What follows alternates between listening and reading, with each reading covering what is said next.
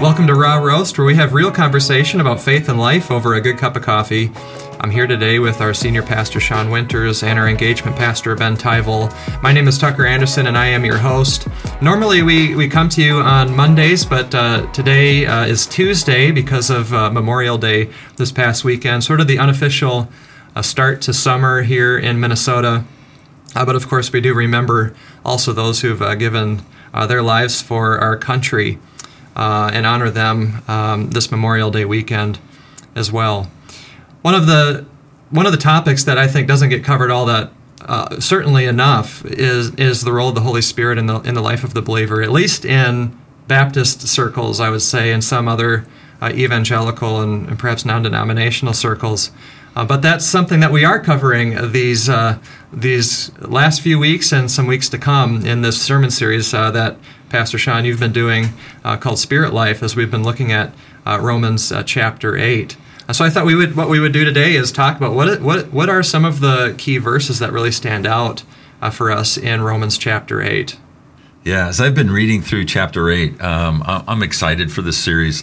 there, I've spent so much time growing up uh, through the years, going back to Romans chapter eight, and again, there's just so many good verses. There's there's great passages here, but the the one I wanted to hit, and it's hard to just pick one, but the one I wanted to hit is out of verses 24 through 26. It says.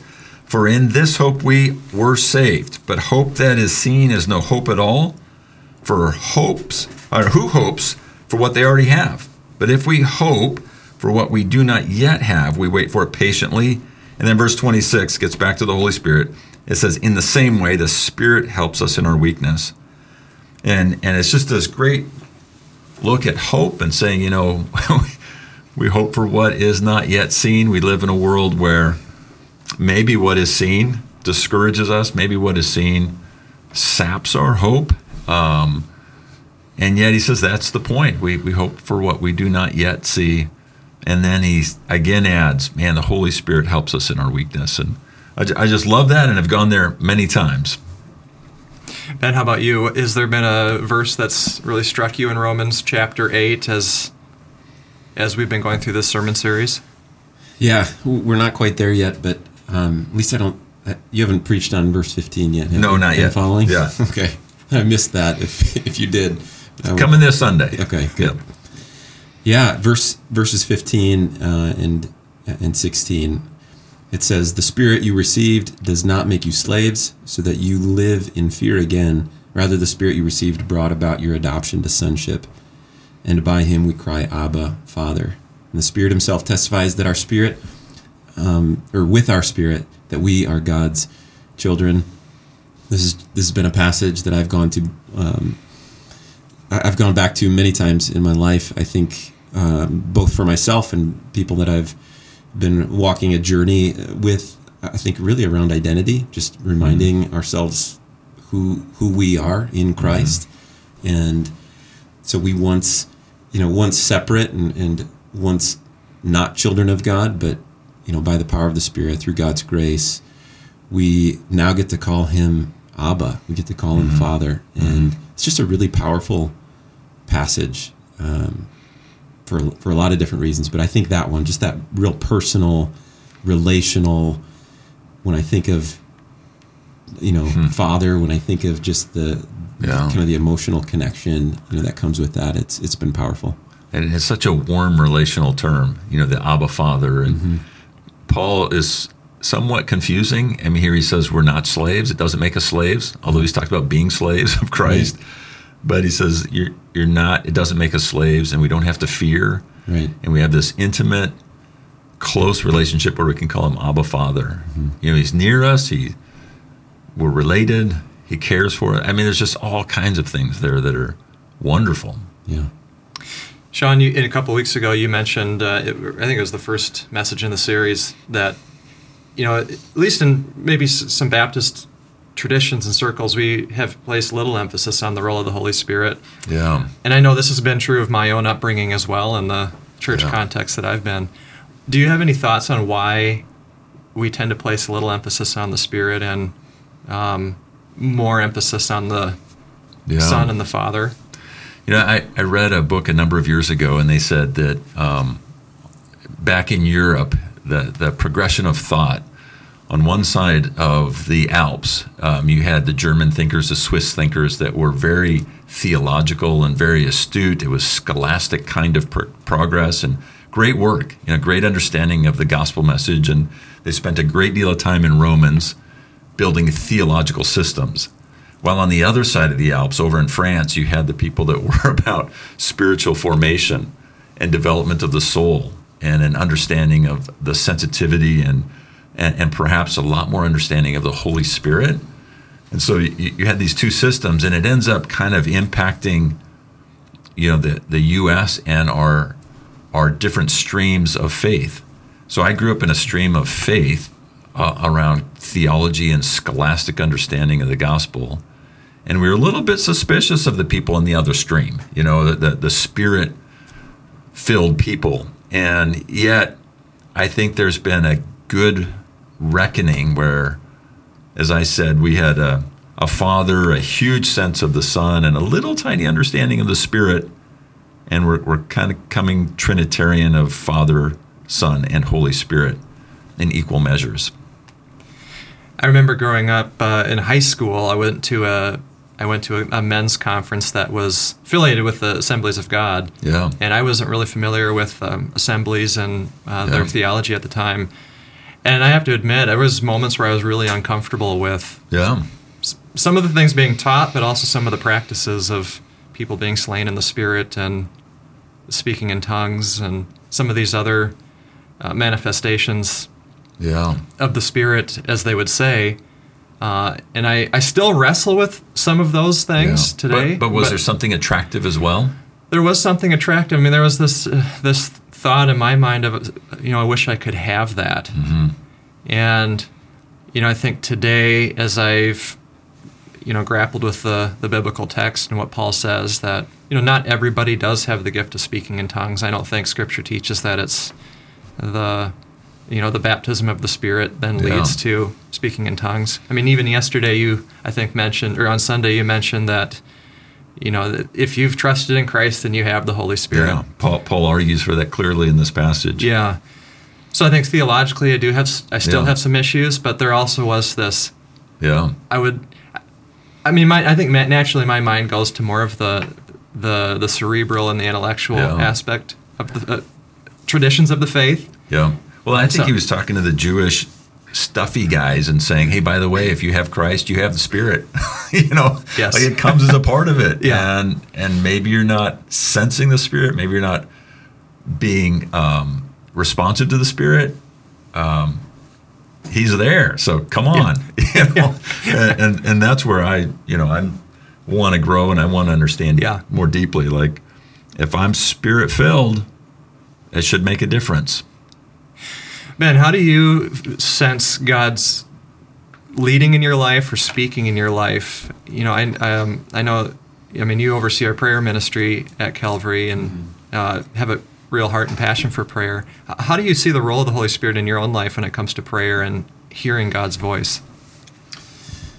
Yeah, this is a this is an ongoing um, an ongoing journey. I, I think a, a lot of it is just you know stepping into um, these personal times w- with the Lord. A lot of times it involves um, you know it, in- it involves Scripture. It's the meditating on, Scripture, and then really when I when I think about how you know on a day to day basis how I how I relate to God, how I relate to to the Spirit. Uh, it's I, I try to think about it in a similar way that you know I would with um, with, with a friend, and so it's this ongoing, uh, you know, I would say practice of bringing bringing everything to to God the Father, right? Bringing uh, all of what I'm wrestling with, the questions that I have, the the struggles that I'm going through throughout the day, and and then waiting and listening. And it's I, I think part of why we have such a at least why I have a difficulty with uh, you know the Holy Spirit at times and the or the role of the Holy Spirit and it's you know Sean I think even back to the, the passage that you chose the the last part that you didn't read about we don't know what we ought to pray for but the Spirit himself intercedes for us through Yeah. wordless groans. Yeah. I mean, it's kind of that experience of because it's the Spirit, because it's it's subjective in a lot of ways, Mm-hmm. right? It's not Yeah. the the objective kind of word of God that we can read and, and sort of pull apart and find the context and go back to the original language. You know, we we have that experience with uh, you know with the actual written word of God. But when you step into the realm of hearing the voice of God, Yeah. you, you have to enter the realm of you know this subjective experience that Right. And and what's really cool is that this isn't just a theological book. This is Right. Paul's writing. yeah So Paul, who had been walking with God, who had experienced the Holy Spirit in really powerful ways, mm-hmm.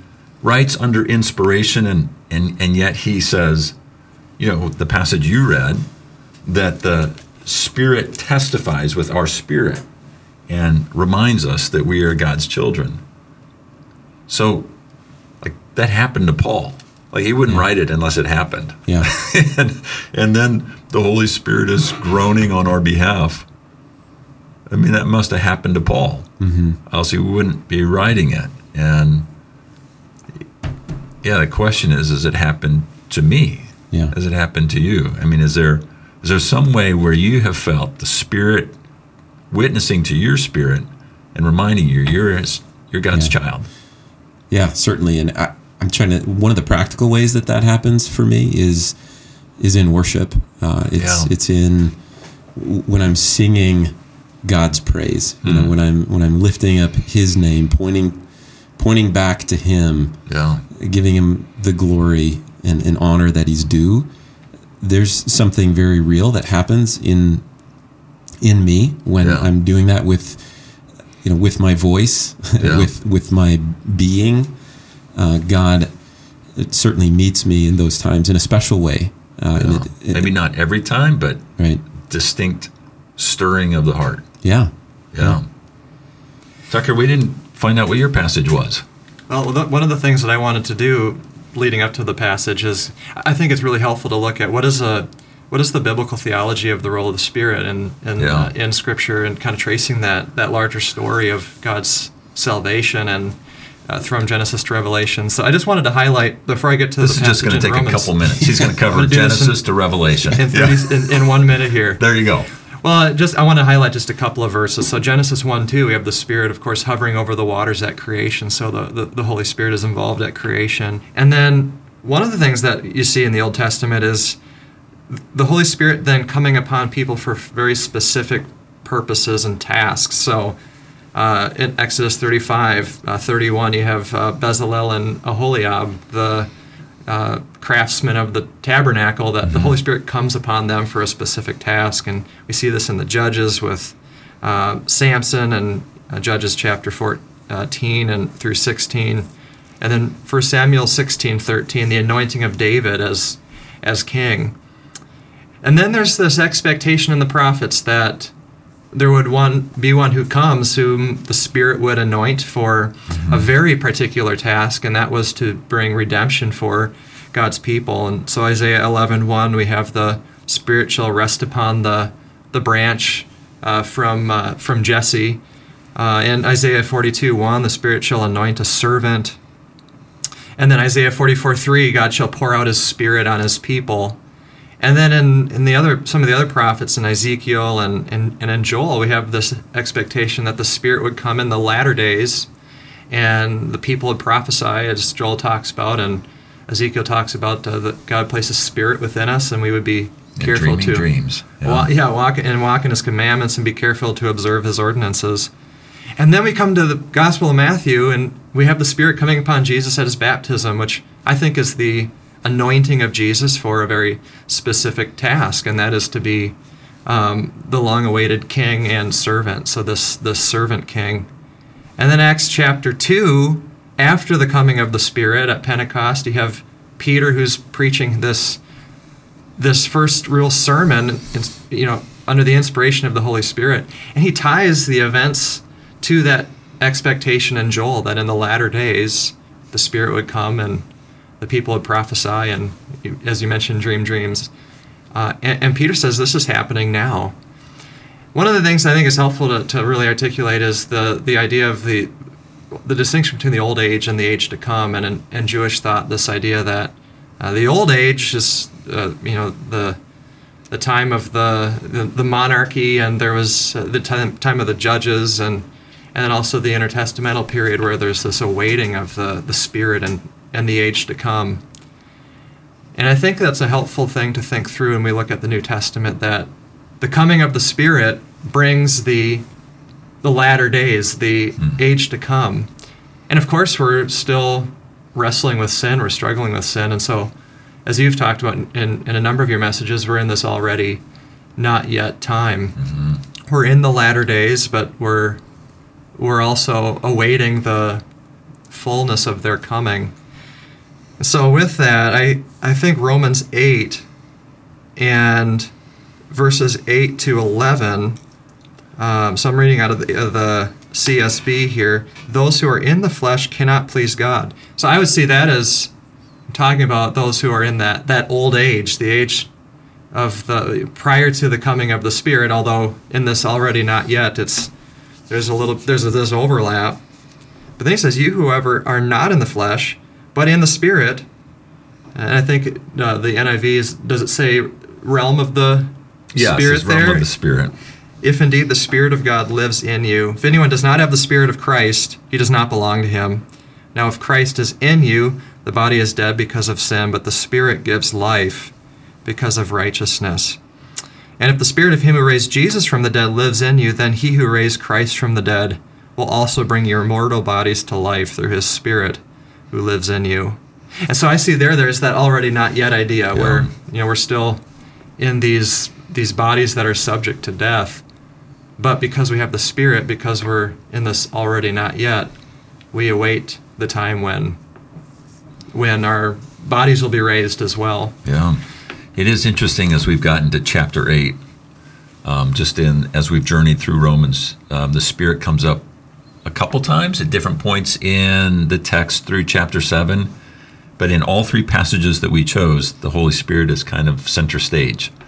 And yeah. and so what Paul has done here is is created the angst, created the need for salvation and, and he's speaking to Jews in particular, but those who are outside the faith.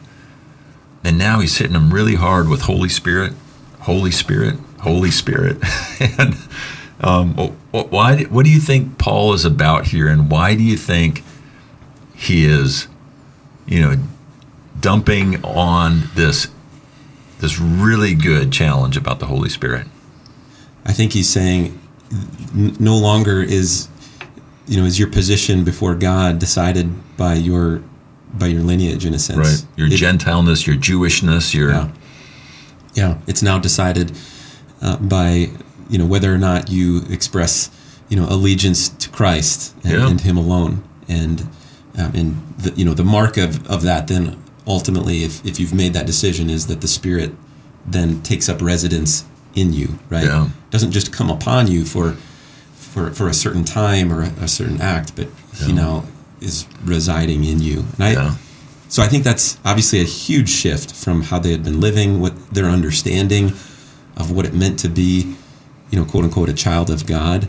Yeah. Um, now being a child of God is directly related to um, whether or not the Spirit lives in you, and yeah. whether or not the Spirit lives in you is directly connected to whether or not by grace you've received Jesus yeah. as your Savior and Lord.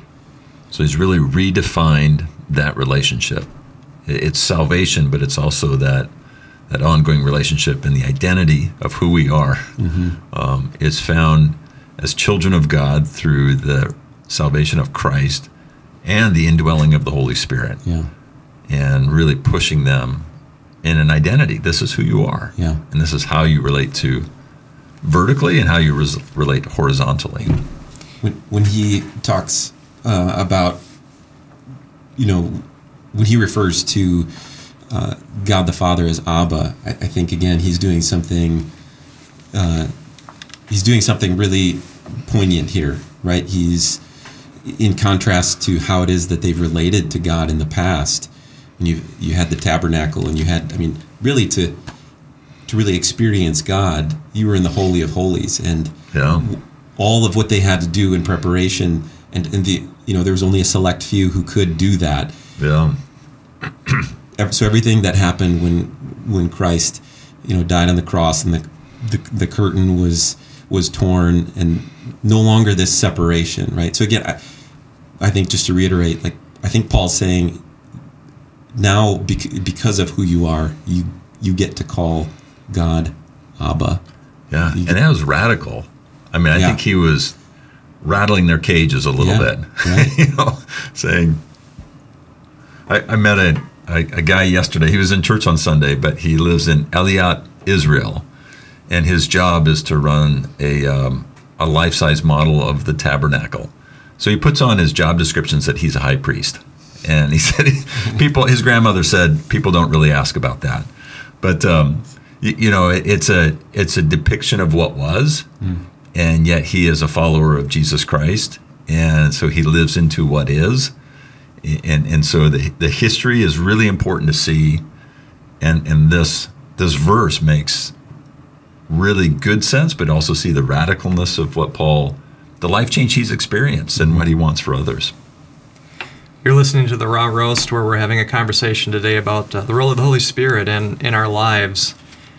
One of the one of the challenges that I wrestle with is asking the question, like, do I really believe that the Holy Spirit really does dwell in me? That it's not just an idea, it's not just uh, um, it's not just a metaphor, but the Holy Spirit, as the third person of the Trinity, actually indwells in me because I've trusted in Christ, and that's something that I I have to come back to, and and and I think that's where you know, looking at this larger story of Scripture, and one of the things that is one of the things that marks the the age of uh, the age to come and this already not yet is the reality of the Spirit living within those who trust in Christ. So that's something that I I wrestle with, and I don't know if the two of you do as well, but I, I one of the reasons why I wrestle with that is do I see enough evidence in my own life that the Holy Spirit really does reside within me? And I can't remember who said it, where I heard it, but it, they were you know they're asking like what is the what is the biggest reason that you struggle with whether or not Christianity is true?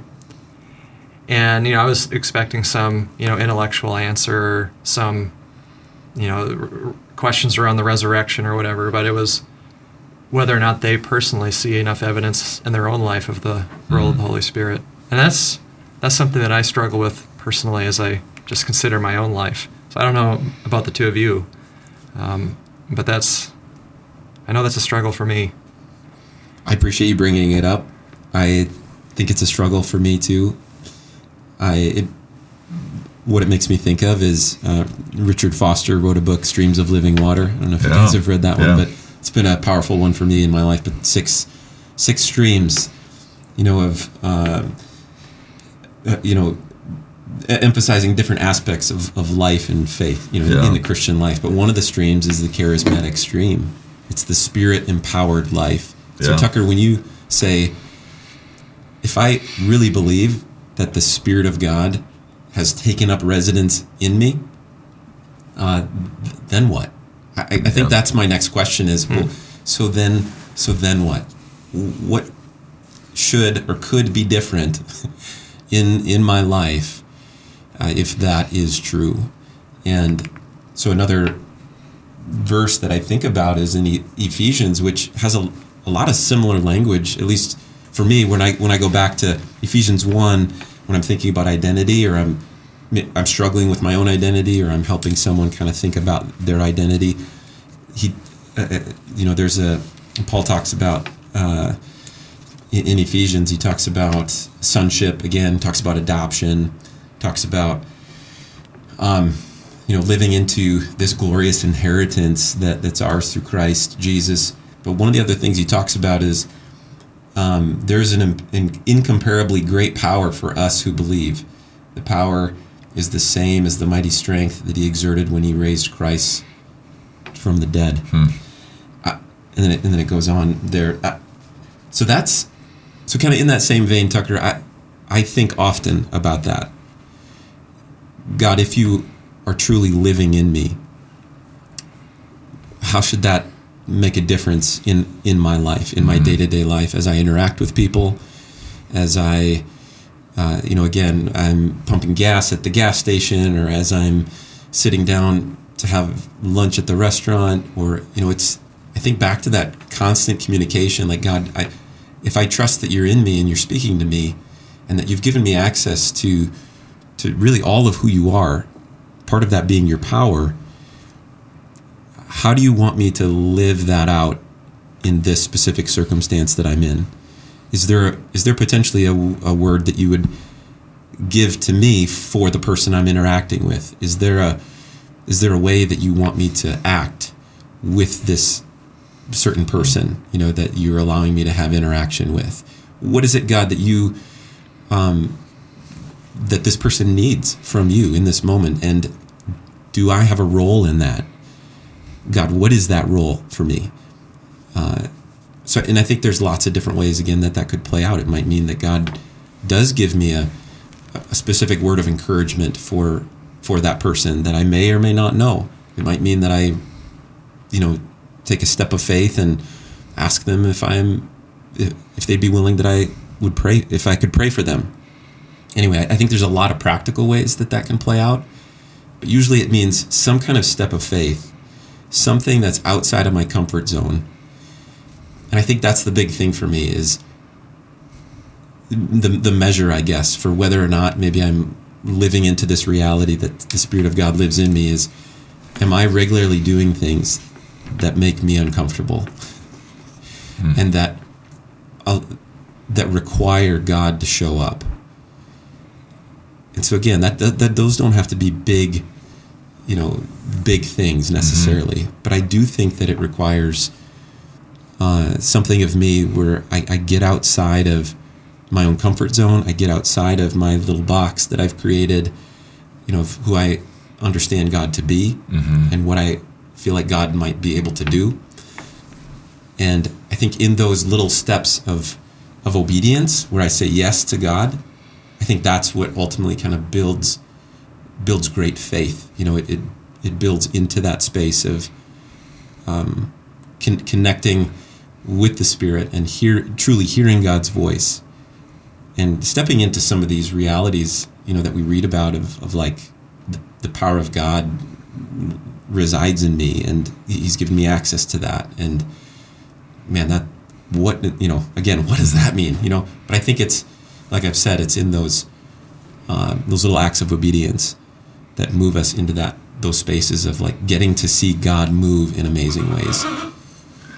Yeah, I, I really like um, that idea of a long obedience in the same direction. Yeah. And it's, I don't think it's just Scandinavian culture that doesn't want the big and splashy, but you know, so often we, we kind of connect Holy Spirit work with the miraculous and amazing. And, and I think that you're right. I think that the Holy Spirit work is, is sometimes a still small voice telling mm-hmm. us the right thing to do.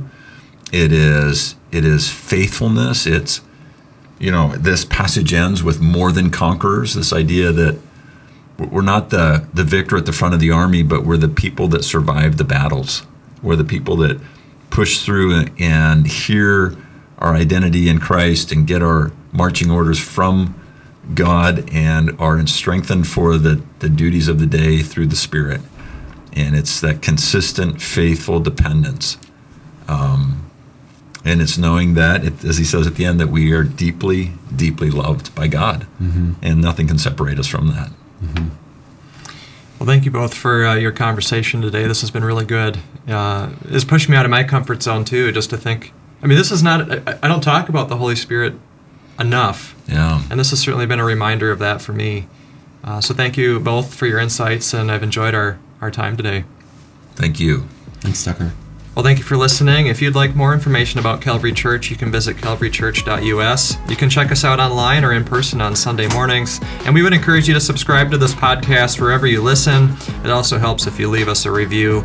We look forward to having you join us again next Monday.